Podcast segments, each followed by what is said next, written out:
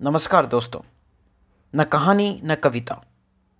मेरा नाम है गौरव शर्मा। इस सीरीज़ के माध्यम से हम आप तक लेकर आ रहे हैं वे अनगिनत किस्से जिन्हें बांधा नहीं जा सकता।